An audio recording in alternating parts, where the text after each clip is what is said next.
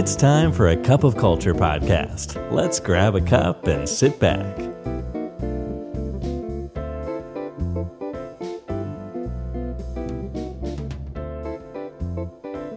สวัสดีครับ ได้เวลาจิบกาแฟคุยกันเรื่องวัฒนธรรมองค์กรกับ a c u p of Culture แล้วนะครับ วันนี้การที่ 441 อยู่กับผมนะครับสำหรับสมุทรสวัสดิ์นะครับ ปัจจุบันเนี่ยครับพนักงานคนหนึ่งอาจจะต้องมีขั้นต่ำประมาณ 3 แอปพลิเคชันนะครับที่ใช้สำหรับทำงาน ตั้งแต่สำหรับส่งข้อความส่งอีเมล แล้วก็ใช้ประชุมใช่ไหมครับ และนี่ยังไม่รวมถึงเครื่องมือต่างๆ ที่ตอนนี้ครับเขาออกแบบมาให้มีฟังก์ชันการ collaboration หรือการทำงานร่วมกันฝังลงไปในตัวเครื่องมือเลย เช่นพวก Google Doc ต่างๆนะครับสาเหตุที่มันเป็นแบบนี้เพราะว่าการทำงานร่วมกันเนี่ยมันเป็นเงื่อนไขใหญ่ ๆ อันหนึ่งครับของการทำงานในยุคนี้ เพราะมันมีทั้งข้อดีแล้วก็มันส่งผลต่อผลลัพธ์ทางธุรกิจอย่างชัดเจนแล้วก็หลีกเลี่ยงไม่ได้ครับ และนอกจากข้อดีของมันเนี่ยครับมันยังส่งผลให้พนักงานเนี่ยต้องพบกับช่องทางการติดต่อสื่อสารที่เพิ่มขึ้นเรื่อยๆครับซึ่งทำให้เกิดข้อเสียที่มักจะไม่ค่อยพูดถึงกัน แต่ส่งผลต่อการทำงานอย่างมหาศาลเลยก็คือ อาการที่เราเรียกกันว่า collaboration overload ครับ หรือเป็นการทำงานร่วมกันจนรวนเนี่ยครับ มันส่งผลให้พนักงานเบิร์นเอาครับ แล้วก็ความเร่งด่วนที่เข้ามาทุกช่องทาง บวกกับการประชุมแบบทั้งวันทั้งสัปดาห์นะครับทำให้เบิร์นเอากันง่าย ๆ เลย รวมไปถึงคุณภาพของความสัมพันธ์ในที่ทำงานเนี่ยมันก็จะถดถอยลง เนื่องจากปริมาณความสัมพันธ์ที่มันต้องเพิ่มมากขึ้นครับ และสุดท้ายเองเมื่อพนักงานเนี่ยเชื่อมโยงกันมากๆครับ ผลลัพธ์ของการที่คนใดคนหนึ่งหยุดหรือลาออกเนี่ยครับ มันกระทบกับการทำงานโดยรวมอย่างมหาศาลเลย และที่แย่กว่านั้นเนี่ยครับก็คือเมื่อพนักงานอาการเหนื่อยล้า หรือเรียกว่าคันเบิร์นเอาท์ไปแล้วนะครับ ปัญหานี้มักจะถูกตีความไปในแนวทางของภาระงานที่มากเกินไป แล้วเกิดการแก้ปัญหาไม่ตรงจุดครับ โดยเฉพาะองค์กรที่มีทรัพยากรมากเนี่ยครับเขาก็จะแก้ปัญหาด้วยการหาคนมาเพิ่ม ซึ่งต้องอาศัยการทำงานร่วมกันเพิ่มขึ้นไปอีกครับ และมันก็วนกลับมาทำให้ปัญหามันแย่ลงกว่าเดิม หรืออาจจะดีกว่านั้นหน่อยอาจจะเป็นการสรรหาเทคโนโลยีมาใช้ครับ บางทีมันก็ส่งผลตรงกันข้ามกับที่คิดไว้เหมือนกันครับ เพราะว่าจากรายงานปี 2022 นะครับ เมื่อเดือนสิงหาคมเขาพบว่าการทำงานของพนักงานในกลุ่ม Fortune 500 นะครับ แต่ละวันเนี่ย ต้องสลับแอปไปไปมามาเนี่ยครับมากกว่า 1,200 ครั้งต่อวันนะครับ นั่นหมายถึงทั้งเวลาและก็สมาธิที่จะเสียไปในแต่ละวันครับ มันทำให้การแก้ไขปัญหานี้อย่างตรงจุดเนี่ยเป็นเรื่องที่มีความท้าทายอย่างหนึ่งเลยครับ แล้วต้องอาศัยการทำความเข้าใจปัญหาอย่างแท้จริง เพราะเราสามารถที่จะติดตามงบประมาณการเงินเพื่อลดการ over spend ได้ใช่ไหมครับ แต่เราไม่สามารถที่จะมีตัวเลขมาติดตามการ overwork ขึ้นมาได้ หรือการใช้งานคนหนักไปนะครับ มันไม่มีตัวเลขที่ชัดเจนครับดังนั้นในการทำความเข้าใจปัญหานะครับ The Work Innovation Lab ครับ ซึ่งก็เป็นหน่วยวิจัยของ Asana นะครับเขาก็ออกแบบชุดข้อมูลที่เกี่ยวข้องมา โดยมีตัวชี้วัดสำคัญสำคัญประมาณนี้นะครับ ก็คือจำนวนครั้งที่พนักงานริเริ่มการทำงานร่วมกับคนอื่นจำนวนครั้งที่พนักงานถูกชวนให้ร่วมงานกัน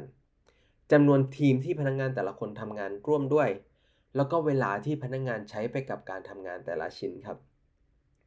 การใช้ตัวชี้วัดแบบนี้ครับเป็นตัวตั้งต้นเนี่ยมันทำให้ทีมของ Work Innovation Lab เขาพบว่า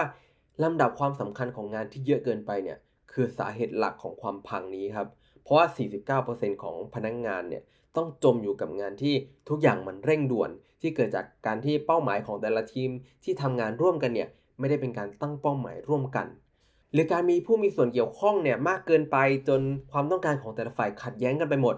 สภาวะนี้เรียกว่า priority overload ครับ มันทำให้พนักงานหลงลืมงานที่สำคัญจริง ๆ ของตัวเอง แล้วต้องจมอยู่กับงานอื่นๆ ที่มันไม่สำคัญแต่อาจจะเร่งด่วน และเมื่อทุกๆ คนในองค์กรอยู่ในสภาวะนี้ครับมันทำให้องค์กรไม่มีอะไรคืบหน้าครับ แต่นอกจากประเด็นนี้ครับทีมยังพบว่าปัญหานี้มันถ้าระบุได้ถูกจุดเนี่ยมันสามารถแก้ไขได้นะครับ และได้สรุปแนวทางการแก้ไขปัญหานี้ ซึ่งหัวใจหลักๆ ของมันคือ พนักงงานเนี่ยต้องพิจารณาเกี่ยวกับความสำคัญของแต่ละงานให้มากขึ้นครับ และองค์กรสามารถมีส่วนช่วยได้ ถ้าทำผ่านการพิจารณาถึงโครงสร้าง แล้วก็นโยบายที่ส่งผลต่อการโอเวอร์เลดและการทำงานร่วมกันที่มากเกินไป ดังนั้นแล้วโดยหลักๆเนี่ยครับ Work Innovation Lab เขาก็ได้สรุปแนวทางไว้ 4 อย่างด้วยกันดังนี้ครับอย่างแรกคือถ้าองค์กรจะลงทุนกับอะไรให้ลงทุนกับเครื่องมือที่ช่วยให้พนักงานโฟกัสครับ คือตั้งแต่ปี 2019 จนถึง 2021 นะครับ จำนวนพนักงานที่ใช้เครื่องมือเกี่ยวกับการ collaboration เนี่ยเพิ่มมากขึ้น 44%ครับ แต่ปัญหาที่ตามมาก็คือว่าเครื่องมือการทำงานด้วยกันเหล่านี้เนี่ยกลายมาเป็นสิ่งที่รบกวนสมาธิของพนักงงาน ดังนั้นแทนที่องค์กรจะมองหาเครื่องมือเพิ่มเติมที่ทำให้ร่วมงานกันมากขึ้นอีกนะครับ องค์กรควรที่จะลงทุนกับเครื่องมือที่ช่วยพนักงงานโฟกัสมากกว่าครับ เช่น ระบบออโตเมชันต่างๆ ที่ทำให้พนักงงานไม่ต้องสนใจงานจุกจิก แนวทางต่อมาก็คือว่าต้องให้ความรู้พนักงงานเกี่ยวกับตัวชี้วัดเรื่องของ collaborative intelligence นะครับ เพราะว่าอะไรก็ตามที่ถูกวัดเนี่ยมักจะเป็นสิ่งที่ถูกพัฒนาเสมอครับ แล้วตัวชี้วัดที่กล่าวไปก่อนหน้านี้ครับการที่พนักงงานได้รู้จักกับมันครับได้เห็นความเข้าใจเห็นความสำคัญของมันเนี่ยครับมันช่วยส่งผลได้มหาศาลตัวชี้วัดตั้งแต่เรื่องของว่าจำนวนครั้งที่เขาเริ่มทำงานของคนอื่นจำนวนครั้งที่ถูกชวนให้ทำงานด้วยจำนวนทีมที่เขาทำงานด้วยหรือ เวลาที่เขาใช้ไปกับงานแต่ละชิ้นครับ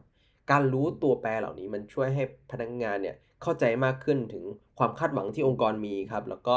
เปรียบเทียบตัวชี้วัดเหล่านี้เนี่ยกับพนักงงาน มันช่วยพวกเขาเนี่ยเข้าใจมากขึ้นว่าสถานการณ์การทำงานร่วมกันขององค์กรตอนนี้เป็นยังไง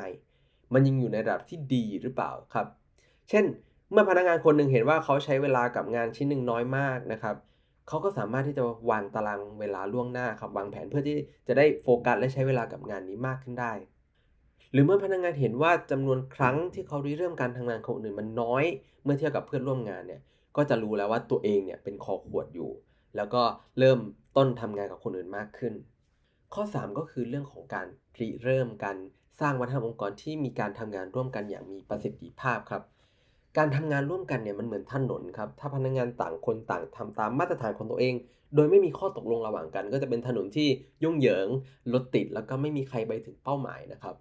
ดังนั้นวัฒนธรรมองค์กรที่ดีก็คือเหมือนกฎนะครับ แล้วก็เป็นมารยาทบนท้องถนนที่ดีครับ มันทำให้การสัญจรเนี่ยราบรื่น และทุกคนไปถึงเป้าหมาย โดยการใช้เวลาอย่างมีประสิทธิภาพ ซึ่ง best practice ของกระบวนการนี้คือตัวอย่างหนึ่งขององค์กรที่เข้าร่วมงานวิจัยของ Work Innovation Lab นะครับเขาออกแบบแนวทางการใช้เครื่องมือการทำงานร่วมกันแต่ละชิ้น แบบเฉพาะเจาะจงไปเลย ถึงสิ่งที่ควรทำและไม่ควรทำเช่น ข้อมูลสำคัญนะครับต้องใช้ช่องทางที่เป็นลายลักษณ์อักษรอย่างเป็นทางการเท่านั้น เพื่อให้ง่ายต่อการสืบค้น เช่นอีเมลหรือ Slack หรือในเรื่องของระดับความเร่งด่วนของเครื่องมือครับ เช่น ระบุไปเลยว่าถ้าเบาๆเนี่ยไม่เร่งด่วนให้ใช้อีเมลครับ ด่วนกว่านั้นหน่อยให้ใช้ Slack แล้วก็ถ้าด่วนมากให้โทรรวมไปถึงระบุให้ชัดครับว่าความด่วนแต่ละระดับเนี่ยหมายถึงอะไร เช่น การโทรหมายถึงว่าเป็นเรื่องที่ต้องการคำตอบภายใน 5 นาทีเท่านั้น แล้วข้อสุดท้ายก็คือการรีเซ็ตมันไปเลยครับ กดปุ่มรีเซ็ตบางครั้งเนี่ยทุกอย่างมันจะยุ่งเหยิงเกินไปเกินกว่าจะค่อยเป็นค่อยไปครับรีเซ็ตระบบใหม่เป็นทางเลือกที่ดีครับ เพราะว่าการรีเซ็ตในกรณีนี้เนี่ยมันไม่ได้ยุ่งยากหรือว่าเป็นการเริ่มต้นใหม่อะไรขนาดนั้นนะครับ มันเป็นวิธีที่เราเรียกว่า meeting doomsday นะครับ ที่มีลักษณะคล้ายๆกับ big cleaning สำหรับปฏิทินนี่แหละครับ คือการที่องค์กรให้พนักงานทุกคนเนี่ยลบการประชุมทุกสัปดาห์ทุก ๆ รูปแบบออกไปเลย เช่น การประชุมที่คุยทีมทุกวันจันทร์นะครับ และทุกการประชุมที่เป็นเรื่องของประจำเช่นประจำเดือนประจำสัปดาห์หรือประจำปีนะครับ ลบทิ้งให้หมดเลย การทำแบบนี้เนี่ยช่วยพนักงงานเนี่ยหลุดออกจากกรอบแนวคิดเดิมๆว่าต้องใช้เวลายังไง หรือต้องทำงานร่วมกับใครนะครับ แล้วเริ่มต้นคิดใหม่อีกทีครับว่าอะไรคือสิ่งที่มันสำคัญจริง ๆ รวมไปถึงต่อให้เป็นการประชุมที่จำเป็นนะครับการที่เราสร้างนัดขึ้นมาใหม่นะครับจะช่วยพนักงงานตั้ง Objective และ Agenda ใหม่อีกครั้งให้ตอบโจทย์กับปัจจุบันได้มากขึ้นครับทั้งหมดนี้ก็เป็น 4 แนวทางนะครับแม้ว่าปัญหาของการ Overload นะครับมันจะส่งผลเสียต่อองค์กรอย่างมหาศาลก็ตาม ยังไงก็ตามเนี่ยองค์กรก็ต้องอาศัยการทำงานร่วมกันครับ เพราะว่ามันเป็นคีย์ความสำเร็จของธุรกิจนะครับ ดังนั้น 4 แนวทางในข้างต้นเนี่ย ก็เลยออกแบบมาเพื่อช่วยองค์กรเนี่ยออกแบบวิธีการทำงานร่วมกันให้มีประสิทธิภาพที่สุด ป้องกัน collaboration overload เพื่อสุดท้ายแล้วในการพัฒนาการทำงานร่วมกันในองค์กรเนี่ยจะไม่ย้อนกลับมาให้มันเป็นภัยกับองค์กรเสียเอง แต่นำไปสู่ประสิทธิภาพ และนวัตกรรมที่ทุกๆ องค์กรแสวงหาครับ และสำหรับวันนี้ก็อย่าลืมนะครับว่าไม่ว่าจะตั้งใจหรือไม่ก็ตามเนี่ยวัฒนธรรมองค์กรก็จะเกิดขึ้นอยู่ดีครับทำไมเราไม่มาตั้งใจสร้างวัฒนธรรมองค์กรในแบบที่เราอยากให้เป็นกันล่ะครับ สำหรับวันนี้กาแฟหมดแก้วแล้วนะครับ แล้วเราพบกันใหม่ในครั้งหน้า สวัสดีครับ